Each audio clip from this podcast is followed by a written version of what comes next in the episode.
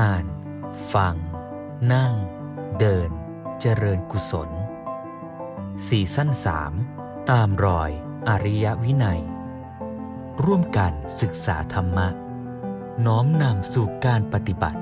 ในทุกขณะของชีวิตเพื่อพัฒนาภายในแห่งตนและสังคมส่วนรวมขออนุญาตโยมทุกท่านวันนี้คืนวันอาทิตย์อีกครั้งหนึ่งวันนี้เป็นวันที่หลายท่านน่าจะทุกท่านได้มีสิทธิ์ในการเลือกตั้งซึ่งก็อย่างที่เราคุยกันว่าก็เป็นบทบาทหน้าที่หนึ่งแล้วก็เป็นสิ่งที่เราทำในฐานะผู้มีอำนาจในการปกครองปกครองประเทศด้วยและในส่วนเริ่มต้นก็คือปกครองตนเองแล้ววันนี้เราก็จะได้ฟังธรรมะจากหลวงพ่อสมเด็จซึ่งก็ยังอยู่ในชุดหัวข้อเรื่องเกี่ยวกับการปกครองแนวพุทธเรื่องของนิติศาสตร์และรัฐศาสตร์แนวพุทธซึ่งก็จะเป็นหลักสำคัญสำหรับเราทั้งในฐานะที่เราเป็นประชาชนในระบอบการปกครองประเทศและเราก็เป็นส่วนหนึ่งที่จะต้องปกครองตนเองในระบบประเทศนั้นเนี่ยเมื่อมีการเลือกตั้งผู้แทนก็จะไปเลือกผู้ปกครองผู้ปกครองประเทศก็คือนายกคือผู้นำในการที่จะนำพาประเทศนำพาสังคมส่วนตัวเราเองในฐานะมนุษย์คนหนึ่งเราก็ต้องปกครองตนเองแล้วก็นำพาชีวิตของเราเองเพราะฉะนั้นการเป็นผู้นำก็ทั้งสองระดับจะในระดับสังคมก็ด้วยนำพาตัวเองนำพาชีวิตก็ด้วยแล้วหลายท่านในชีวิตจริงก็อาจจะเป็นผู้นำในหลายระดับทั้งผู้นำในครอบครัวผู้นำในที่ทำงานเพราะฉะนั้นคำว่าผู้นำที่เราจะคุยกันวันนี้ในหัวข้อธรรมะที่หลวงพ่อสมเด็จพระพุทธโฆษาจารย์บรรยายไว้ในหัวข้อเรื่องจริยธรรมภาวะผู้นำซึ่งจะเป็นช่วงที่สองต่อเนื่องจากคราวที่ฟังเมื่อวันอาทิตย์ที่แล้วภาวะผู้นำที่หลวงพ่อจะอธิบายให้ฟังก็จะเริ่มตั้งแต่คำว่านายกแล้วก็พูดถึงคุณสมบัติว่าผู้เป็นผู้นำควรจะต้องมีคุณสมบัติมีลักษณะมีวิธีคิดอย่างไรสิ่งที่อาตมาอยากชวนทุกท่านก็คือว่าในฐานะประชาชนเราเองเราก็ต้องเอาคุณสมบัติเนี้ยมาอยู่ในตัวเราด้วยวันนี้ถึงแม้ว่าหัวข้อจะชื่อว่าภาวะผู้นำแต่ว่าคุณสมบัติเหล่านี้พอดีวันนี้เมื่อตอนเช้ากิจกรรมชวนอ่านชวนทำก็หยิบเอาหนังสือที่หลวงพ่อสมเด็จพูดถึงนะเรื่องของพุทธศาสนากับสังคมไทยนะในหนังสือที่เกี่ยวกับประเด็นพุทธศาสนากับศาสนาประจำชาติซึ่งหลวงพ่อสมเด็จก็ไม่ได้พูดในแง่ที่ว่าควรจะบัญญัติหรือไม่บัญญัติให้เป็นศาสนาประจำชาติแต่พูดในแง่ว่าเราในฐานะประชาชนในฐานะสมาชิกของสังคมเราจะใช้ประโยชน์จากพุทธศาสนาให้เป็นประโยชน์แก่สังคมแก่ประเทศได้อย่างไรแล้วในตอนท้ายของหนังสือหลวงพ่อสมเด็จก็ได้ฝากว่าถ้าเราจะทำให้พุทธศาสนาเป็นประโยชน์ได้จริงชาวพุทธหรือชาวไทยก็จะต้องมีแนวคิดแนวทางหรือหลักนำในการที่จะมีท่าทีในชีวิตในการดำเนินชีวิตเนี่ยเป็นคีย์เวิร์ดสามคำใหญ่ๆก็คือมองกว้างคิดไกลใฝ่สูงคำตรงข้ามก็คือว่าถ้ามองไม่กว้างก็คือมองแคบๆถ้าคิดไม่ไกลก็คือคิดใกล้ถ้าไม่ใฝ่สูงก็คือใฝ่ต่ำสามคำนี้จะเป็นคีย์เวิร์ดที่หลวงพ่อสมเด็จฝากไว้ในหนังสือเมื่อเช้าที่อ่านแล้วก็เป็นคีย์เวิร์ดสำคัญในธรรมบรรยายที่เราจะได้ฟังกันค่ำคืนนี้ด้วยเพราะฉะนั้นอาตมาอยากลองชวนทุกท่านเลยว่าคีย์เวิร์ดสามคำนี้เราจะลองนำมาทบทวนนำมาตรวจสอบกับชีวิตเราว่าวันนี้เราดำเนินชีวิตเนี่ยเรามองกว้างไหมเราคิดไกลไหมเราใฝ่สูงหรือใฝ่ต่ำแหมคำว่าใฝ่ต่ำเนี่ยอาจจะฟังดูรุนแรงสักหน่อยนะแต่ว่าไม่ได้เป็นคำว่าจะตำหนิตีว่ากันละแต่ว่าเรามีวิธีมองวิธีคิดต่อชีวิตและโลกนี้อย่างไรนะเพราะฉะนั้นเดี๋ยววันนี้อยากชวนทุกท่านลองตั้งจิตตั้งใจนะพัฒจากการที่จะดูที่ตัวบุคคลว่าใครจะเป็นผู้นำเราลองมาดูกันอีกมุมหนึ่งด้วยว่าแล้วคุณสมบัติของผู้นำนะซึ่งเราก็ต้องสร้างให้เกิดมีขึ้นแล้วในส่วนที่เรามีส่วนในการกำหนดบทบาทของประเทศบ้านเมืองเราก็ต้องเลือกผู้นำ ที่มีคุณสมบัติที่ดีแล้วอย่าคิดว่าเลือกแล้วจบเราก็จะต้องติดตามช่วยดูช่วยเสนอความคิดเห็นและช่วยกันประคับประคองให้ผู้นำเนี่ยยังคงมีคุณสมบัติที่ดีงามอย่างนี้และพัฒนาคุณภาพคุณสมบัติอย่างนี้ให้มีมากขึ้นยิ่งยิ่งขึ้นไปสังคมนั้นก็จะพัฒนาเจริญในความหมายที่แท้จริงได้อย่างดีงามวันนี้ชวนทุกท่านได้ลองตั้งจิตตั้งใจแล้วเรามาสดับรับฟังวันนี้คงจะได้ฟังสักครึ่งหนึ่งและเดี๋ยวอีกครึ่งหนึ่งท่านใดสนใจก็ชวนฟังต่อ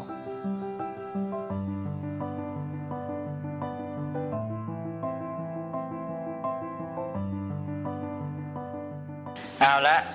ทีนี้เรามาดูว่าความเป็นผู้นำนี่พระพุทธเจ้าก็ต้องเป็นตัวอย่างสินะว่าทรงเป็นผู้นำพระพุทธเจ้าก็เป็นผู้นำเพราะเราเรียกพระองค์ว่านายโกนายกคำพนายกนี่เป็นคำที่เรียกพระพุทธเจ้ามาแต่เก่าและเราเอามาใช้เรียกผู้นำของเราว่านายกนะพระพุทธเจ้าเรียกนายโกนายกเฉยๆบ้างเรียกว่าโลกนายโกก็ก็บ้างก็เรียกก็เรียกนะโลกนายโกก็เป็นผู้นำโลกคำว่าโลกนี้ก็คือสังคมสมัยเก่านี้ในสมัยพุทธกาลคำว่าสังคมนี้เราไม่ได้ใช้ในความหมายปัจจุบันคำว่าสังคมก็ใช้คำว่าโลกนั่นเองในอินเดียด้วยจะยังใช้อยู่เลยคำว่าโลกเป็นหมายถึงสังคมอันนี้โลกนายโกก็ผู้นำของสังคมหรือผู้นำโลกพระพุทธเจ้าก็เป็นอันนี้แล้วก็ความเป็นนายกอันนี้ก็ออกมาเป็นสรณะนะเป็นที่พึ่งอ่าเป็นที่เตือนใจระลึกพอเป็นที่พึ่งก็คือเตือนใจระลึกเตือนใจระลึกอะไรเราจะดูที่ว่าเออความเป็นผู้นำของพระพุทธเจ้ามีตั้งแต่การที่ระลึกถึงพระพุทธเจ้าแล้วเกิดความหมายอะไรขึ้นมาการระลึกถึงพระพุทธเจ้าจะมีความหมายสี่ประการหนึ่งคือเมื่อระลึกถึงพระพุทธเจ้าเราใช้คำว่าศรัทธาใช่ไหมเกิดศรัทธาศรัทธานั้นมั่นใจในความเป็นมนุษย์และศักยภาพของมนุษย์ใช่ไหมพอระลึกถึงพระพุทธเจ้านี่ปั๊บพระพุทธเจ้าสอนว่ามนุษย์มีธรรมชาติเป็นสัตว์ที่ต้องฝึกและเป็นสัตว์ที่ฝึกได้ชีวิตที่ดีจะดีได้ในศิกขาคือการเรียนรู้ฝึกหัดพัฒนาทั้งสิ้นนี่ธรรมชาติมนุษย์อันพื้นฐานเนี่ยที่เป็นหลักการใหญ่ของพุทธศาสนาหลักการพุทธศาสนาตั้งอยู่บนฐานความเชื่อนี้ว่ามนุษย์เนี่ยเป็นสัตว์ที่ฝึกได้และจะประเสริฐด้วยการฝึกเมื่อฝึกแล้วมนุษย์พัฒนาดีแล้วฝึกตนแล้วนี่ประเสริฐสุดแม้แต่เทพพรหมต้องนมัสการไว้งั้นนะไม่ต้องนมัสการจะยินดีนมัสการเราไม่บังคับใครเป็นมิตรกันอย่าไปก็หมายความแม้แต่เทพพรหมก็หันมากราบมนุษย์ที่พัฒนาแล้วฉะนั้นมนุษย์ก็จะมีว่าเออมีพระพุทธเจ้าเนี่ยพัฒนาพระองค์ไปจนกระทั่งว่าเป็นบุคคลที่เป็นอุดมคติสูงสุดดีเลิศประเสริฐพรั่งพร้อมด้วยปัญญาพรั่งพร้อมด้วยพระคุณกรุณาพรั่งพร้อมด้วยความบริสุทธิ์พรั่งพร้อมด้วยความบริสุทธิ์หลุดพ้นมีความสุขทุกประการนะเป็นมนุษย์แบบอย่างเลยนี่พอเราระลึกถึงพระพุทธเจ้าอ๋อมนุษย์ฝึกได้นี่จริงๆมีตัวอย่างมีพระพุทธเจ้าเป็นตัวแบบมาให้แล้วก็เกิดความมั่นใจในความเป็นมนุษย์ของตัวเองว่าเป็นสัตว์ที่ฝึกได้ดูสิพระพุทธเจ้ามนุษย์นี่แหละฝึกตนแล้วเป็นได้ถึงขนาดนี้เราก็เป็นมนุษย์เราก็ฝึกตัวได้เพราะฉะนั้นก็พอระลึกถึงพระพุทธเจ้าความเป็นผู้นำของพระองค์เนี่ยทำให้เราเนี่ยเกิดความมั่นใจในศักยภาพของความเป็นมนุษย์เอาแล้วเราก็เกิดกำลังเกิดความพร้อมที่จะฝึกและที่จะศึกษาฝึกฝนพัฒนาหนึ่งสองก็เกิดความสำนึกในหน้าที่ของมนุษย์เลยมันไม่ใช่เฉพาะว่าศรัทธามั่นใจในศักยภาพแต่หน้าที่ของมนุษย์คือเธอต้องฝึกตัวอันนั้นเราจะต้องฝึกตัวเองต้องทำหน้าที่ต่อไปนี้ก็คือถึงขั้นใกล้ภาคปฏิบัติใช่ไหมตอนแรกเกิดความเชื่อมั่นใจทีนี้ออกสู่ภาคปฏิบัติสำนึกในหน้าที่ต้องทำต้องฝึกตนต้องเรียนรู้ต้องฝึกหัดพัฒนาอ้าวทีนี้ต่อไปพอจะทำเขาจริงแหมมันชักอ่อนใจแล้วมันยากนะพอระลึกถึงพระพุทธเจ้าเกิดกำลังใจโอ้พระพุทธเจ้าดูประวัติของพระองค์สิกว่าจะมาเป็นพุทธานี่พระองค์มีความเข้มแข็งมีความเพียรพยายามมีความเสียสละไม่มีการท้อถอยเสียสละแม้แต่พวกผู้อื่นสละชีวิตเพื่อทำความดีสละชีวิตเพื่อช่วยเหลือเขาไม่มีการ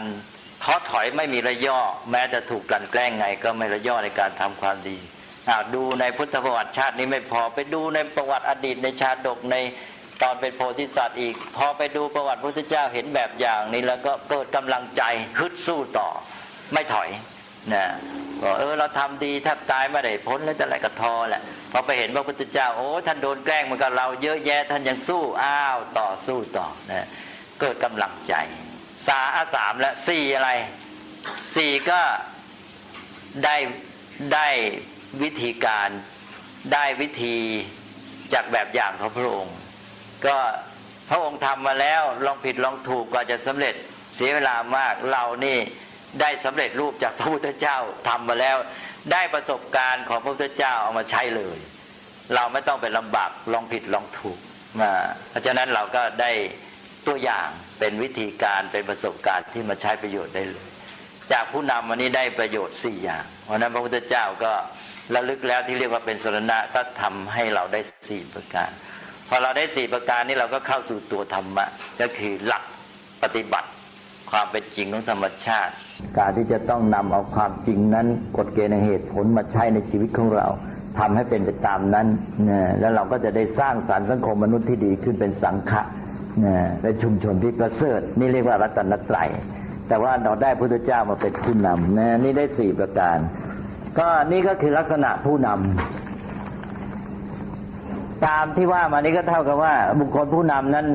ถ้าจะเอาแบบอย่างนี้ต้องเป็นคนสมบูรณ์เลยใช่ไหมเพราะว่าเป็นผู้พัฒนาตนเต็มที่แล้วแต่ถ้าไม่ได้ถึงขนาดนี้ก็ต้องพัฒนาตนให้ดีอ่ะต้องพัฒนาตนได้ดีมากแล้วแล้วก็ทำให้คนอื่นนี่เกิดความเชื่อมั่นอย่างที่ว่าแล้วก็เกิดกำลังใจนะซึ่งมันจะเกิดขึ้นได้เมื่อระลึกถึงผู้นำเห็นแบบอย่างแล้วก็ได้วิธีการปฏิบัติไปด้วยทีนี้โดยในนี้ความเป็นผู้นำจะมีลักษณะที่ว่าเป็นบุคคลที่เราเรียกว่ากัลยาณมิตรนั่นเองนะคือไม่ใช่เป็นเจ้านายใช่ไหมนะก็คือเป็นกัลยาณมิตรเพราะฉะนั้นพระพุทธเจ้าจึงเรียกพระองค์ว่า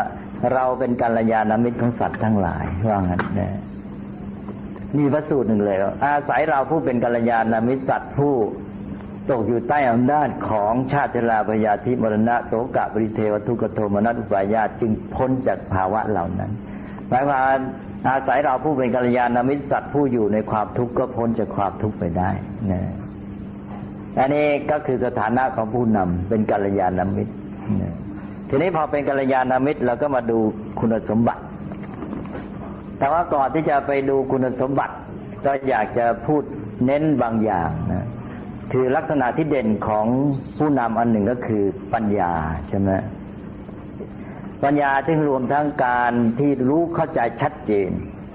ชัดเจนในจุดหมายที่จะไปว่ามันเป็นมันเป็นมันคืออะไรแล้วมันดีอย่างไรมันจึงควรจะเป็นจุดหมายถ้าผู้นำไม่สามารถชี้จุดหมายได้ผู้นำเองก็พลาดแล้วจะนำเขาไปไหนนะอันนี้สำคัญมากนะเวลานี้ผู้นำมีปัญหามากยิ่งในยุคปัจจุบันในสังคมมีปัญหาสับสนวุ่นวายอย่างนี้ตัวผู้นำเองก็ไม่ชัดเจนในจุดหมายเขาจะพากันไปไหนนะนี่สังคมนะสังคมก็สับสนพลาดหมดเลยเวลานี้สังคมไทยสังคมโลกไม่รู้จะไปไหนใช่ไหมอะไรเป็นจุดหมายสังคมสังคมที่ดีชีวิตที่ดีคืออย่างไรบอกไม่ถูกแล้วจะพากันไปไหนล่ะก็ตั้งให้รูปแบบขึ้นมาอันหนึ่งอย่างสมัยหนึ่งก็บอกว่าต้องเศรษฐกิจสมบูรณ์มีพรั่งพร้อมมีเงินมีทองใช้มากที่สุดแล้วก็จบใช่ไหมเวลานี้บอกว่าเศรษฐกิจดีอย่างเดียวไม่พอมันเป็นการพัฒนาไม่ยั่งยืนใช่ไหมทีนี้พอบอกพัฒนาไม่ยั่งยืนทีนี้ยิ่งเคว้งคว้างไม่รู้จะเอาอะไรแหละแล้วผู้นำส่วนมากก็ยังติดอยู่กับเศรษฐกิจนี่แหละต้องบอกว่าเอาแล้วให้มันมีเงินมีทองกันใช้ก็พออะไรต่างๆและสภาพสังคมมันก็เป็นจริงอยู่เยอะที่ว่ายังไม่มีความพรั่งพร้อมยังมีความขาดแคลนแร้นแค้นมากแต่ว่ามันไม่ใช่ตัวจริงนะมันไม่พอแค่นั้นนั้นเวลานี้ก็สับสนแม้แต่เรื่องของความชัดเจนในจุดหมายตัวปัญญามันไม่พอแล้วนะแล้วก็นอกจากว่าเป็นผู้ที่ชัดเจนในจุดหมายมีปัญญาแล้วก็คือว่าต้องเป็นถ้ายังไม่สมบูรณ์จริงต้องเป็นนักแสวงปัญญาด้วยนะไม่ใช่เป็นเพียงว่ารู้อยู่เท่าไหร่ก็เท่านั้นต้องเป็นนักแสวงปัญญาต้องคอยตื่นตัวหาปัญญาอยู่เสมอนะแล้วก็ทำเมื่อตัวเองมันมีความชัดเจนแล้วมันจะทำให้คนอื่นนี่เกิดความมั่นใจในจุดหมายนั้นด้วยก็คือศรัทธามันจึงจะเกิดขึ้นนะ นอกจากนั้นแล้วก็คือนอกจากมีความชัดเจนตัวเองมั่นใจชัดเจนมันก็มั่นใจด้วยนะเพราะปัญญามันชัดนะไอ้ตัวความมั่นใจศรัทธามันก็ชัดด้วยทีนี้ทำได้เอาละสิทีนี้ผู้นำเนี่ยต้องทำได้ตัวเองทำได้จะนำให้เขาทำตัวต้องทำได้นะ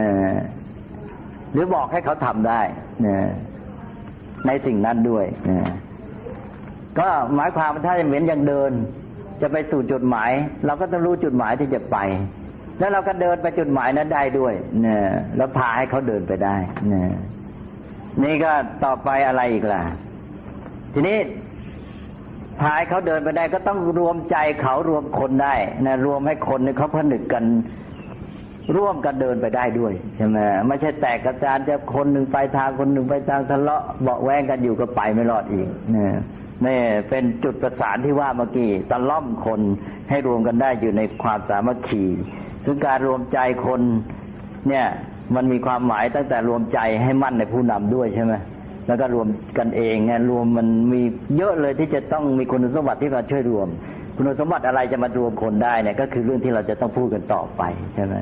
ซึ่งอาจจะหมายถึงว่าความสัมพันธ์ที่ดีมนุษยสัมพันธ์ที่ดีความรักความอบอุ่นความหวังดีต่อเขาตลอดเป็นความเป็นธรรมเนี่ยจะรวมใจคนนี้ต้องมีความเป็นธรรมด้วยนะอ่าอ้าวทีนี้ดูต่อไปทีนี้นอกจากนั้นก็คือว่าต้องนอกจากว่าตะล่อมคนให้รวมกันอยู่ได้เดินไปด้วยกันได้แล้วก็คือตะล่อมให้คนอยู่ในหลักการด้วยนะนะหลักการเพราะว่าไอ้จุดหมายจะสำเร็จด้วยหลักการการมีจุดหมายต้องมีตัวหลักการเป็นฐานที่จะทำให้สำเร็จผลตามจุดหมายนั้นนะจุดหมายไปจากหลักการนี่จะต้องให้คนเนี่ยอยู่ในหลักการนั้นได้ถ้าคนไม่อยู่หลักการจุดหมายไม่มีทางสำเร็จ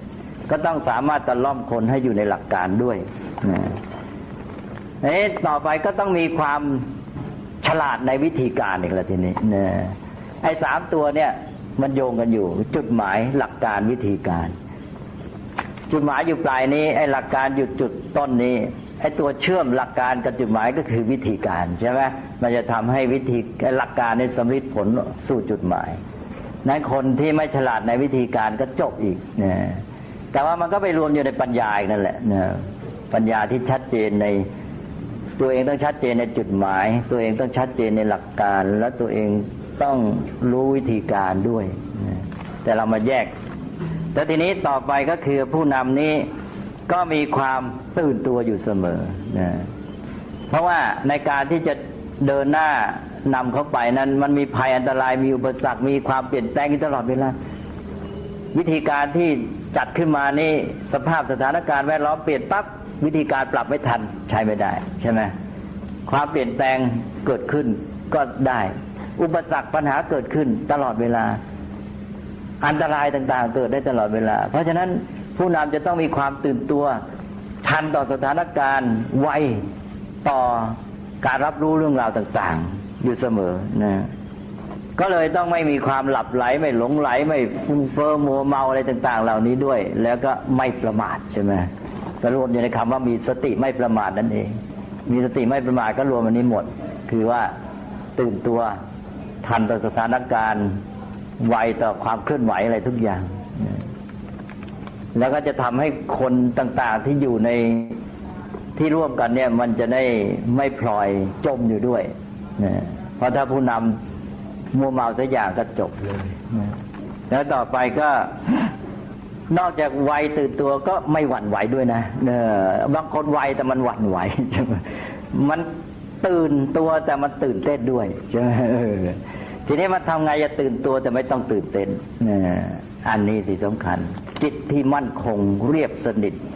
นี่คือภาวะจิตที่ท่านเรียกว่าอุเบกขาซึ่งหาได้ยากโดยมากคนจะเข้าใจผิดหมดนึกว่าอุเบกขาคือเฉยเฉยแบบไม่เอาเรื่องเอาราวท่านเรียกว่าอัญญานุเบกขาว่าเฉยโง่คือเฉยไม่รู้อัญญานุเบกขาเป็นกันมากคือไม่รู้เรื่องรู้ราวก็เฉยทีนี้เฉยแบบผู้นำนี่คือเฉยได้ปัญญาเฉยได้ปัญญาหมายความว่าไงยกตัวอย่างมีสถานการณ์เกิดขึ้นน่าตื่นเต้นเป็นเหตุร้ายจะมีคนสามพวกคนพวกหนึ่งนั้นไม่รู้เรื่องรู้ราว เพราะแกไม่รู้เรื่องรู้ราวแกก็เฉยดิใช่ไหมแกถ้าไม่รู้เนี่ยแกจะทำไงก็ต้องเฉยเฉยก็ไม่รู้เรื่องแล้วก็ไม่ได้เรื่องไม่เอาเรื่องนะทีนี้อีกพวกหนึ่งนั้นรู้ครึ่งไม่รู้ครึ่งหรือรู้เหตุการณ์แต่ไม่รู้จะแก้ไขยังไงพวกนี้จะตื่นเต้นโวยวายลุกขึ้นมานะกระโดดโลดเต้นอะไรแต่อะไรบางทีทำให้เรื่องใหญ่เรื่องเล็กกลายเป็นเรื่องใหญ่เลยวุ่นวายหนักเข้าไปอีกนะอันนี้พวกที่สองเป็นกันมากอีกเหมือนกันนะโวยวายแก้ปัญหาไม่ได้กลับทำให้สถานการณ์เลวร้ายหนักเข้าไปอีกทีนี้พวกที่สามน้อยอันนี้ไม่ไม่ควรจะเป็นพวกละเป็นบางคนแล้วนะบางคนนี่รู้เข้าใจหมดสถานการณ์นี่คืออะไรเป็นอย่างไรเหตุปัจจัยมาจากอะไรนะพอรู้เหตุปัจจัยแล้วจะแก้อย่างไรการแก้นั้นจะต้องวางเป็นจุดๆจะแก้จุดไหนทำอะไรอย่างไรพอรู้อย่างนี้ปั๊บเฉยเนี่ยนะใจเขาเรียบสงบแต่มีความมั่นใจมั่นคงไม่หวั่นไหวพร้อมที่จะแก้ไขปัญหาถึงจังหวะปั๊บจัดการถึงจังหวะปั๊บจัดการถึงจังหวะปั๊บจัดการทุกอย่างเรียบร้อยหมดนี่พวกที่สามนี่ท่านเรียกว่าอุเบกขานะนี่คืออุเบกขาที่แท้อุเบกขาต้องมาด้วยปัญญาคนไม่มีปัญญาจะอุเบกขาไม่ได้ถ้ามีอุเบกขาจะเป็นอุเบกขาแบบอัญญานุเบกขาคือเฉยโง่เฉยโง่ก็คืออกุศลนะคือไม่รู้เรื่องไม่เอาเรื่องและไม่ได้เรื่องนะส่วนคนที่มีอุเบกขาด้วยปัญญานั้นจะเฉยรู้เรื่องเฉยเอาเรื่องและเฉยได้เรื่อง อ้าวทีนี้ก็แปลว่าไม่หวั่นไหวแล้วนะมั่นคงทีนี้ก็เป็นหลักสำคัญสำคัญแล้วนะนอกจากนั้นก็มีปัญญาเหมือนกันก็คุมท้ายก็คือสายตากว้างไกลนะมองเห็นกว้างอะไรที่จะมีเกี่ยวข้องกับทุกกระเทือนยังอยู่ในประเทศไทยรู้ไปทั้งโลกรู้ไปทั้งจักรวาลนะต้องรู้หมดนะมองกว้างมองเหตุการณ์ที่นี่ไม่ได้มองอยู่แค่นี้มองโยงสัมพันธ์ไปทั้งระบบมองไปทั้งสังคมมองไปทั้งประเทศมองไปทั้งโลกไอ้ที่เกิดเหตุการณ์นี้มันจะมีผลกระทบไม่เฉพาะที่นี่มันส่งผลไปถึงทั้งสังคมทั้งโลกอย่างไรผลเหตุที่เกิดขึ้นจากภายนอกมันจะส่งผลกระทบมาถึงเราอย่างไรการมองกว้างอย่างนี้จึงจะทำให้ทันต่อเหตุการณ์และจะแก้ปัญหาได้ถูกจุดเพราะงั้นไม่ได้ยิ่งเวลานี้เป็นโลกาภิวัตน์ด้วยนะการมองกว้างนี่สำคัญมากอันนี้ถ้าผู้นำมองไม่กว้างเนี่ยแย่เลยนะมองกว้างทีนี้ก็ต่อไปก็ต้องคิดไกลคิดไกลก็หมายความว่าจะต้องคิดสาวหาเหตุปัจจัยเรื่องนี้เกิดขึ้นมาได้อย่างไรนะเหตุปัจจัยเป็นอย่างไรมันจึงเกิดผลอย่างนี้ขึ้นมานี้อย่าง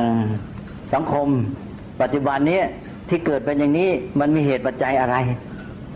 นะการที่จะรู้จักอะไรจริงๆต้องรู้ถึงเหตุปัจจัยของสิ่งนั้นไม่ใช่แค่รู้จักผลถ้าใครรู้จะแค่ผลนะไม่รู้จักสิ่งนั้นจริงผิวเผินมากอย่างถ้าเรารู้จักสังคมอเมริกันต้องถามว่ารู้จักเหตุปัจจัยสังคมอเมริกันไหมถ้าไม่รู้ไม่รู้จักสังคมอเมริกันใครไปรู้แค่สังคมอเมริกันปัจจุบันนี้เรียกว่าผิวเผินเต็มทีและพลาดด้วยเพราะว่าสภาพปัจจุบันของอเมริกันนั้นคือเหตุปัจจัยที่จะให้อเมริกันเป็นอย่างไรในอนาคตในสภาพปัจจุบันอาจจะเป็นเหตุปัจจัยให้เกิดความเสื่อมก็ได้และอเมริกากำลังเสื่อมจริงๆด้วยใช่ไหมอเมริกาเองกำลังโอดครวญร้องทุกข์กันอยู่ว่าเวลานี้จะแย่แล้วนะทุกอย่างในสังคมนี้มันจะแตกสลายนะทำนายก็ว่าอเมริกานี่จะเป็นประเทศโลกที่สามภายในปีสองพันยี่สิบนะหรือไม่งั้นก็อาจจะช้าไปอีกสิบปีหรือสิบห้าปีโดยมากในอเมริกาเวลานี้ค่อนข้างเชื่อแน่ว่าประเทศตัวเองเนี่ยอารยธรรมจะต้องสลายนะแล้วก็มีความคร่ำครวญนะกันถึงการสูญเสียความยิ่งใหญ่อะไรต่างๆไปนี่ทีนี้เราไปรู้จักอเมริกาปัจจุบันจบผิวเผินที่สุดต้องรู้ว่าอเมริกาเป็นเพราะอะไรจึงมาเป็นอย่างนี้ใช่ไหมต้องรู้อเมริกาเมื่อเหตุปัจจัยของเขาร้อยปีมาแล้วสองร้อยปีมาแล้วหรือตั้งแต่อยู่ยุโรปใช่ไหมมาอย่างไงเป็นยังไงเนี่ยทำไมอเมริกาจึงเป็นอย่างนี้เนี่ยเจริญในเศรษฐกิจเพราะอะไรนะมีอุตสาหกรรมเจริญขึ้นเพราะอะไรเพราะอะไรต้องรู้เหตุปัจจัยอันนั้นนะอันนี้ก็คิดไกลและคิดไปถึงพอคิดย้อนอดีตได้ไกลก็จะคิดถึงอนาคตได้ไกลด้วยใช่ไหมเพราะว่าการสั่งสมประสบการณ์เหตุปัจจัยทั้งหมดตั้งแต่อดีตมาจนปัจจุบันจะส่งผลไปถึงอนาคต เราก็วางแผนในอนาคตว่าจะเอายังไงจะให้เป็นยังไงโดยสัมพันธ์กับเหตุปัจจัยทั้งหมดไม่ใช่ไม่ใช่ฝันลอยๆนะถ้าฝันฝันลอยๆก็ไม่เป็นวางแผนฝันลอยๆก็คือคนที่ไม่รู้สภาพปัญหาและเหตุปัจจัยนะถ้าคนรู้เหตุปัจจัยปัญหาก็วางแผนได้อนาคตก็มองไกลได้และอย่างหนึ่งก็ไฟสูง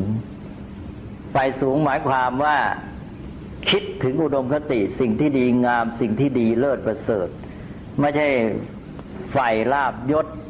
ความเจริญทางวัตถุอำนาจนะได้เงินทองมากอะไรต่างๆมีทรัพย์มีอำนาจไฟอย่างนี้เรียกว่าไฟต่ำใช่ไหมทีนี้คนไทยเดี๋ยวมากไปเข้าใจผิดไฟสูงนึกว่าจะได้ยศตำแหน่งอะไรเรียกว่าไฟสูงผิดหมดถ้าเรียกทางพระท่านเรียกว่าไฟต่ำไฟสูงก็คือไฟในความดีงามสูงสุดใช่ไหมว่าชีวิตจะดีงามอย่างไรสังคมจะดีงามประเสริฐยังไงจะพาสังคมไปสู่ความดีงามนี้ใช่ไหมนี่เรียกว่าไฟสูงนะอย่างพระพุทธเจ้าในไฟสูงพระพุทธเจ้าจึงได้ตรัสรู้ไม่ไฟสูงไม่มาเพียรพยายามเป็นโพธิสัตว์เพราะนั้นผู้นำก็ต้องมองกว้างคิดไกลไฟสูง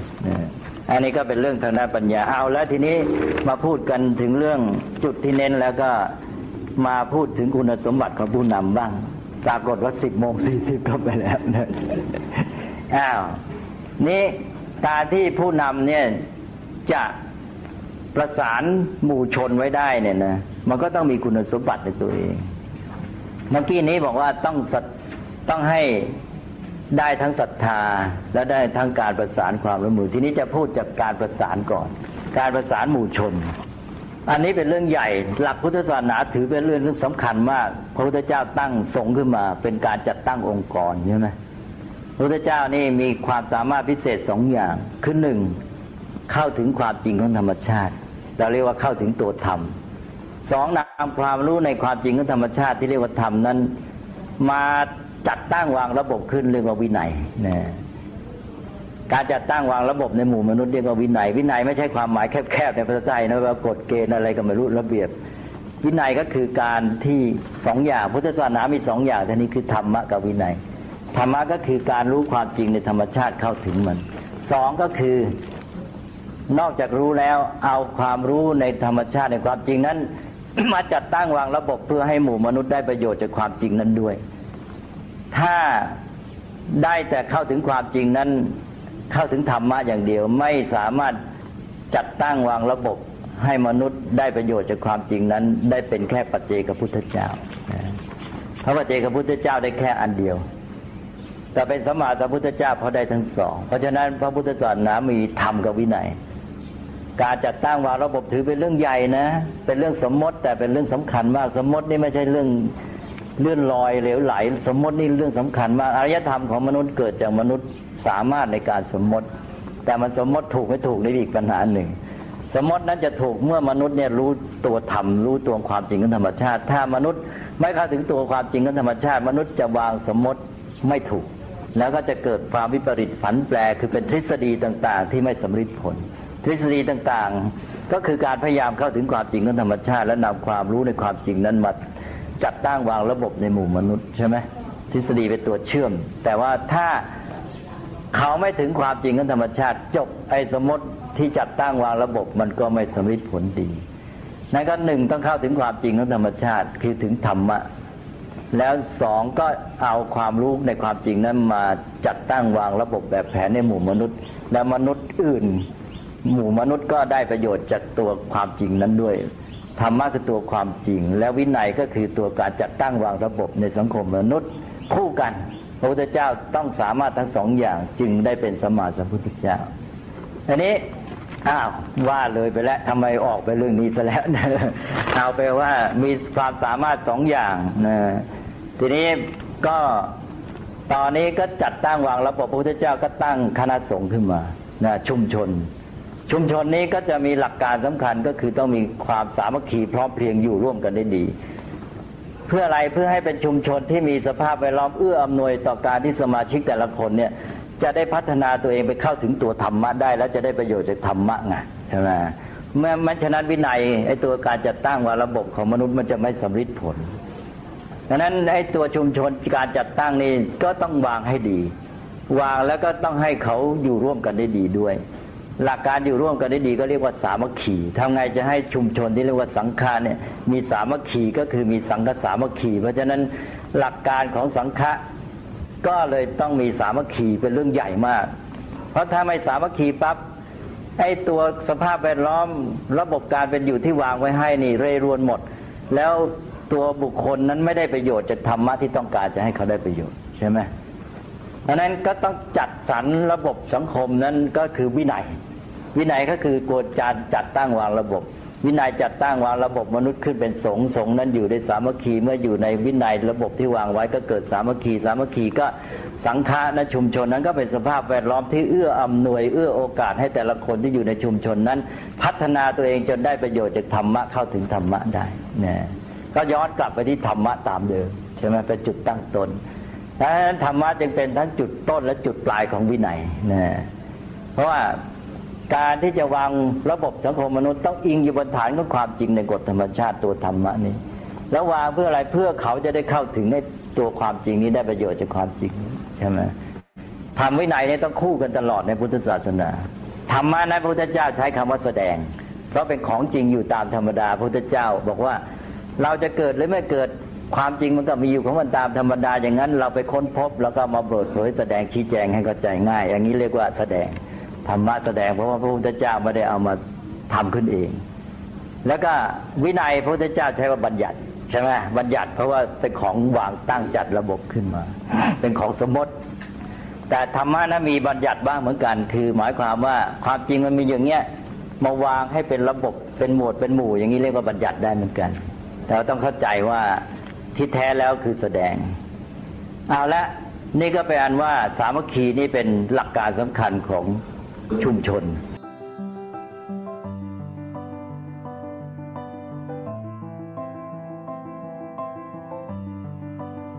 ี่จบไปเป็นช่วงตอนหนึ่งนะของธรรมบรรยายจริงๆน่าฟังให้จบเหมือนกันนะโยมนะแต่ว่าก็จะหมดชั่วโมงพอดีก็ชวนโยมไปฟังต่ออาตมาขออนุญาตสรุปใจความให้โยมอีกทีหนึ่งหลวงพ่อสมเด็จเริ่มพูดจากคำว่านายกนายกคือผู้นำนะผู้นำต้องมีปัญญาอันนี้ผู้นำจะมีปัญญาปัญญาเนี่ยก็ต้องขยายความไปหลวงพ่อก็เลยใช้คำสามคำมาขยายปัญญาคือมองกว้างคิดไกลใฝ่สูง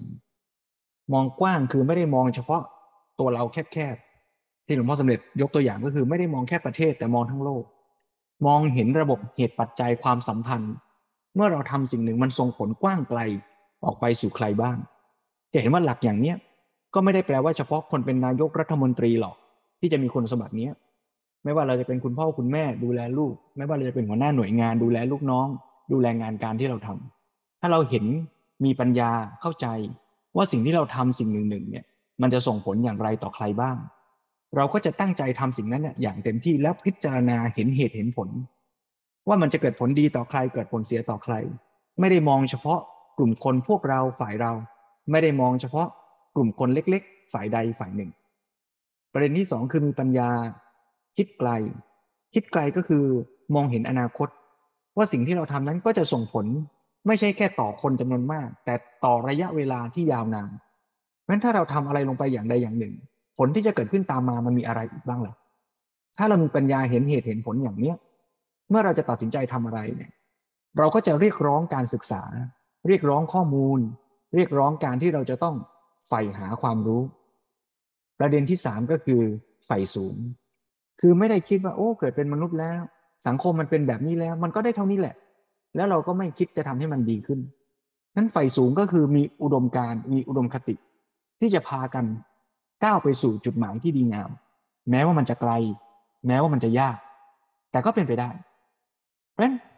หลักการสามอย่างนี้ก็จะเป็นปัญญาที่สำคัญที่จะมีอยู่ในจิตในใจเมื่อเราจะคิดทำอะไรอะไรก็ตามก็มีวิธีคิดอย่างนี้และหลวงพ่อสมเด็จก็เติมเรื่องของการมีสติและไม่ประมาทด้วยนะเพราะว่าถ้าเรามีปัญญาก็จริงแต่เราประมาทคิดว่าทำไม่ได้หรอกสุดท้ายไอ้ความมีปัญญาทั้งหมดก็ไม่เกิดเป็นผลประโยชน์อะไรงั้นทั้งหมดเนี่ยก็จัดกลุ่มอยู่ในกลุ่มปัญญาแล้วนอกจากมีปัญญาก็ต้องมีความรักคีย์เวิร์ดสองคำนี้เราก็ได้ยินมา ในธรรมบรรยายในหนังสือหลายต่อหลายเล่มที่หลวงพ่อสมเด็จสรุปจะสรุปหลักคำสอนหรือคุณสมบัติของพระพุทธเจ้าเลยก็ได้คือพระปัญญาที่คุณกับพระมหากรุณาที่คุณคือมีปัญญารู้แล้วก็มีความปรารถนาดีต่อผู้คนนั้นผู้นำก็ต้องมีคุณสมบัติที่เป็นกัลยาณมิตรประสานผู้คนหวังดีต่อผู้คนไม่ใช่หวังประโยชน์ส่วนตัวเมื่อหวังดีต่อผู้คนก็สร้างให้เกิดความรักความศรัทธาแล้วก็ทำให้เกิดการประสานความสามัคคีเป็นหนึ่งเดียวกันไม่ใช่ผู้นำที่สร้างความแตกแยกไม่ใช่ผู้นำที่ต้องการจะทำให้คนขัดแย้งกันเพื่อง่ายในการปกครองที่หลวงพ่อสมเด็จเคยยกหลักการของชาติอาณานิคมที่ใช้หลักการแบ่งแยกแล้วปกครองแต่ว่าผู้นำที่ดีนั้นจะต้องให้คนสมานสามัคคีกันยอมรับความแตกต่างยอมรับฟังความเห็นซึ่งกันและกันแล้วก็จะได้ช่วยกันเอาศักยภาพของตัวเองใครเก่งอะไรใครถนัดอะไรใครเห็นข้อควรระวังอะไรก็สามารถมาบอกกล่าวช่วยเหลือเกื้อกูลเพื่อพัฒนาส่วนรวมส่วนร่วมไปด้วยกันหลวงพ่อสมเด็จก็จะพูดต่อซึ่งเราไม่ได้ฟังในธรรมบรรยายเมื่อสักครู่นี้นะแต่ถ้าใครสนใจก็ไปชวนไปฟังต่อหลวงพ่อสมเด็จก็จะพูดถึงหลักธรรมเรื่องพรหมวิหารสี่และสังฆาวัตถุซึ่งเป็นหลักสำคัญในใจของผู้นำแล้วอย่าลืมว่าพรหมวิหารนั้นนะก็มีรากฐานมาจากคีย์เวิร์ดคือคำว่าฉันทะนั่นเองคืออยากจะทำให้ดีเมื่อเราอยากจะทำให้สังคมดีอยากจะให้ผู้คนที่อยู่ร่วมกันในสังคมอยู่ในภาวะที่ดีสมบูรณ์เต็มศักยภาพตามที่จะเป็นได้ไม่ใช่ดีอย่างใจฉันนะอ่าถ้าดีอย่างใจฉันนี่เป็นตัณหาซึ่งอาจจะมาในรูปลอยที่แนบเนียนมากแต่ว่าฉันทะนั้นน่ะดีตามสภาพเต็มที่ที่สิ่งนั้นจะเป็นไปได้แล้วเมื่ออยากให้ดีเรียกรวมๆว่าฉันทะถ้ามุ่งไปที่คนคืออยากให้คนอยากให้สังคมดีก็เรียกว่าพรหมวิหารซึ่งก็จำแนกแจกแจงออกไปเป็นสี่ข้อเมตตาก็คืออยากให้คนที่เป็นกลางๆนั่นน่ะดีกรุณาก็คืออยากให้คนที่กำลังตกทุกข์ยากลำบากดีขึ้นมามุทิตาก็คืออยากให้คนที่ดีอยู่แล้วดียิ่งขึ้นไปส่วนอุเบกขานั้นเนี่ยไม่ไม่ได้มุ่งไปที่ตัวคนแต่ว่ามีปัญญาเป็นฐานมีหลักการหลักนิติรัฐนิติธรรมมีหลักธรรมเป็นใหญ่แล้วความต้องการระหว่างมนุษย์กับมนุษย์ถ้าเมื่อไหร่ขัดกระทำอยากให้แม่หายป่วยแต่โดยธรรมชาติแล้วหายไม่ได้ก็ต้องอุเบกขาอยากให้ลูกสบายแต่ว่าลูกทำผิดกฎหมายลูกก็ต้องรับโทษก็ต้องวางอุเบกขาทั้งอุเบกขาก็จะเป็นตัวที่ดุลให้ความรักความสัมพันธ์ระหว่างมนุษย์กับมนุษย์มนุษย์กับสังคมนั้นอยู่บนหลักการของธรรมคือความถูกต้องดีงามเพราะฉะนั้นพูดสรุปมาอย่างนี้เนี่ยก็กลายเป็นว่าคุณสมบัติผู้นำก็คือมีปัญญากับมีความรักที่แท้จริง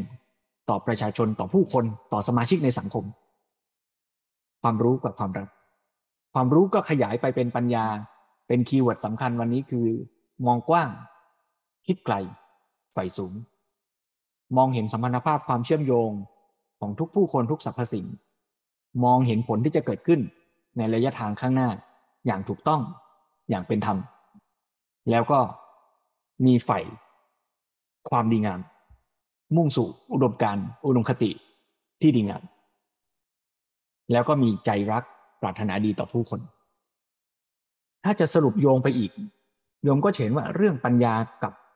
ทรัพย์สภาพจิตใจความรักเนี่ยก็จะโยงไปสู่การกระทำจากพรหมวิหารก็โยงไปสู่สังฆาวัตถุคือทานปิยวาจาอัตถจริยาสมานัตตาการช่วยเหลือเกื้อกูลกันการพูดจาด้วยน้ำใสใจดีปรารถนาดีเป็นปิยวาจาที่มุ่งให้เกิดประโยชน์ต่อผู้คนอัตถจริยาการทำประโยชน์โดยไม่ได้มุ่งประโยชน์ส่วนตัวส่วนตนแต่ทำประโยชน์เพื่อส่วนรวมส่วนร่วมส่วนสมานัตตาคือสภาวะที่สมานอัตตาหรือถ้าจะพูดให้ลึกลงไปก็คือไม่มีอัตตาแล้วคนทุกคนจึงรวมสมานเป็นเนื้อเดียวกันถ้าเมื่อไหร่เรายังแยกเราแยกเขาพวกเราพวกเขาฝ่ายฉันฝ่ายเธอบ้านฉันบ้านอื่นการจะสมานเป็นหนึ่งเดียวกันก็เป็นไปไม่ได้แต่ถ้าเมื่อไรเราละความเห็นแก่ตัวลงได้มากเท่าไหร่สังคมใดที่ประชาชนส่วนรวมส่วนร่วมมีอุดมธรรมมีอุดมการณ์ร่วมกัน ใฝ่ให้เกิดสังคมที่ดีใฝ่ให้โลกสันติสุขร่มเย็นใฝ่ให้เกิดความเจริญทั้งในทางวัตถุและจิตใจอย่างพอเหมาะพอสมดีงามเต็มที่เต็มกำลังที่สังคมจะทำได้มันก็จะมีอุดมธรรมเป้าหมายอย่างเดียวกันถึงแม้วิธีการความคิดข้อมูลความรู้จะต่างกันก็มาคุยมาหาทางออกร่วมกันในบ้านในที่ทำงานในประเทศในโลกก็อย่างนั้นแล้วในการที่จะพัฒนาปัญญาพัฒนาความรักพัฒนาท่าทีต่อเพื่อนมนุษย์ในสังคมให้ดีงามก็ไปรวมอยู่ในหลักไตรสิกขาศีลสมาธิปัญญานั่นแหละปัญญาคือความรู้เข้าใจที่ถูกต้องถูกตรงมองกว้างคิดไกลใฝ่สูงจิตใจคือจิตใจที่ดีงามปรารถนาดีต่อผู้คนลดความเห็นแก่ตัวมีศักยภาพมีสมรรถภาพในการทำการงานตรงหน้าศีลคือพฤติกรรมการอยู่ร่วมกันในสังฆะสังคมชุมชนโดยไม่ได้เอารัดเอาเปรียบเบียดเบียนกันดียิ่งขึ้นไปกว่านั้นก็คือการดำรงชีวิตในสังคมด้วยการเกื้อกูลช่วยเหลือดูแลกันศีลสมาธิปัญญาก็กลับมาจบเหมือนคราวก่อนๆไตรสิกขาชาเลนจ์นั่นแหละเราก็มาสร้างชีวิตของเรา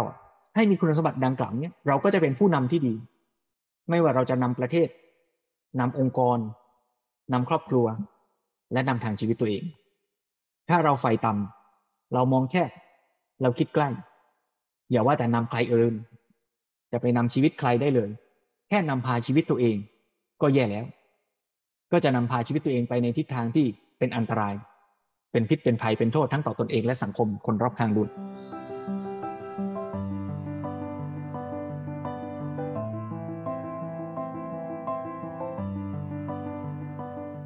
เพราะฉะนั้นในช่วงเวลาที่เหลือสิบห้านาทีจากนี้อาตมาอยากชวนไตรสิกขาชาเลนจ์นั่นแหละแต่ว่าใครจะทำอะไรอย่างไรเนี่ยได้ทั้งนั้นแต่ว่าลองกลับมาถามตัวเองชัดๆว่าในขณะที่เรากำลังทำอยู่นั้นเรากำลังพัฒนาตัวเราพัฒนาปัญญาให้เกิดความคิดกว้างมองไกลใฝ่สูงคิดเห็นผู้คนรอบข้างอย่างแท้จริงหรือไม่ถ้าจะพูดกันไปให้ลึกก็การพัฒนาปัญญานั้นเริ่มตั้งแต่การอ่านการฟังไปจนถึงการเจริญวิปัสสนากรรมฐานนั่นแหละคือการพัฒนาปัญญาในการพัฒนาจิตใจให้มีจิตใจที่มีคุณภาพมีความปรารถนาดีต่อผู้คนก็โยงไปสู่การฝึกกรรมฐานไม่ว่าจะเป็นเมตตากรรมฐานฝึกความไม่ประมาทด้วยมรณานุสติฝึกท่าทีที่มีต่อผู้คนทั้งหลายด้วยจิตใจที่ดีงามมีความกตัญญูมีความรักมีความเมตตาฝึกศีลด้วยการที่เราสมาทานสิกขาบทไม่เบียดเบียนผู้อื่นแล้วเมื่อเรามีโอกาสเราก็ช่วยเหลือเกื้อกูลกันเต็มกำลังความสามารถที่เราจะทำได้เอาละเพราะฉะนั้นสิบห้านาทีจากนี้ใครจะเจริญสมถกรรมฐานเจริญเมตตากรรมฐานก็ได้ใครจะเจริญวิปัสสนากรรมฐานพิจารณาความจริงของชีวิตก็ได้หรือใครจะลองนั่งคิดและทบทวนชีวิตว่าที่ผ่านมาของเราเรามองกว้างคิดไกลใฝ่สูงหรือยังมีตรงไหนที่เรายังขาดและสามารถเพิ่มเติมได้กับทั้งชีวิตของตัวเราเองที่เราจะนำทางชีวิตที่เหลืออยู่ให้ดำเนินต่อไปหรือกับลูกกับหลานกับลูกน้องมีตรงไหนไหมที่เราอาจจะยังพลาดยังขาดคุณสมบัติของผู้นำบางประการก็ลองคิดพิจารณาก็เป็นปัญญาอีกอย่างหนึ่งปัญญาจากการที่คิดด้วยเหตุด้วยผลขอชวนให้ทุกท่านใช้เวลาสิบห้านาทีจากนี้ลองพัฒนาชีวิตของตนพัฒนาคุณสมบัติภาวะผู้นำตามหลักไตรสิกขานี้ร่วมกัน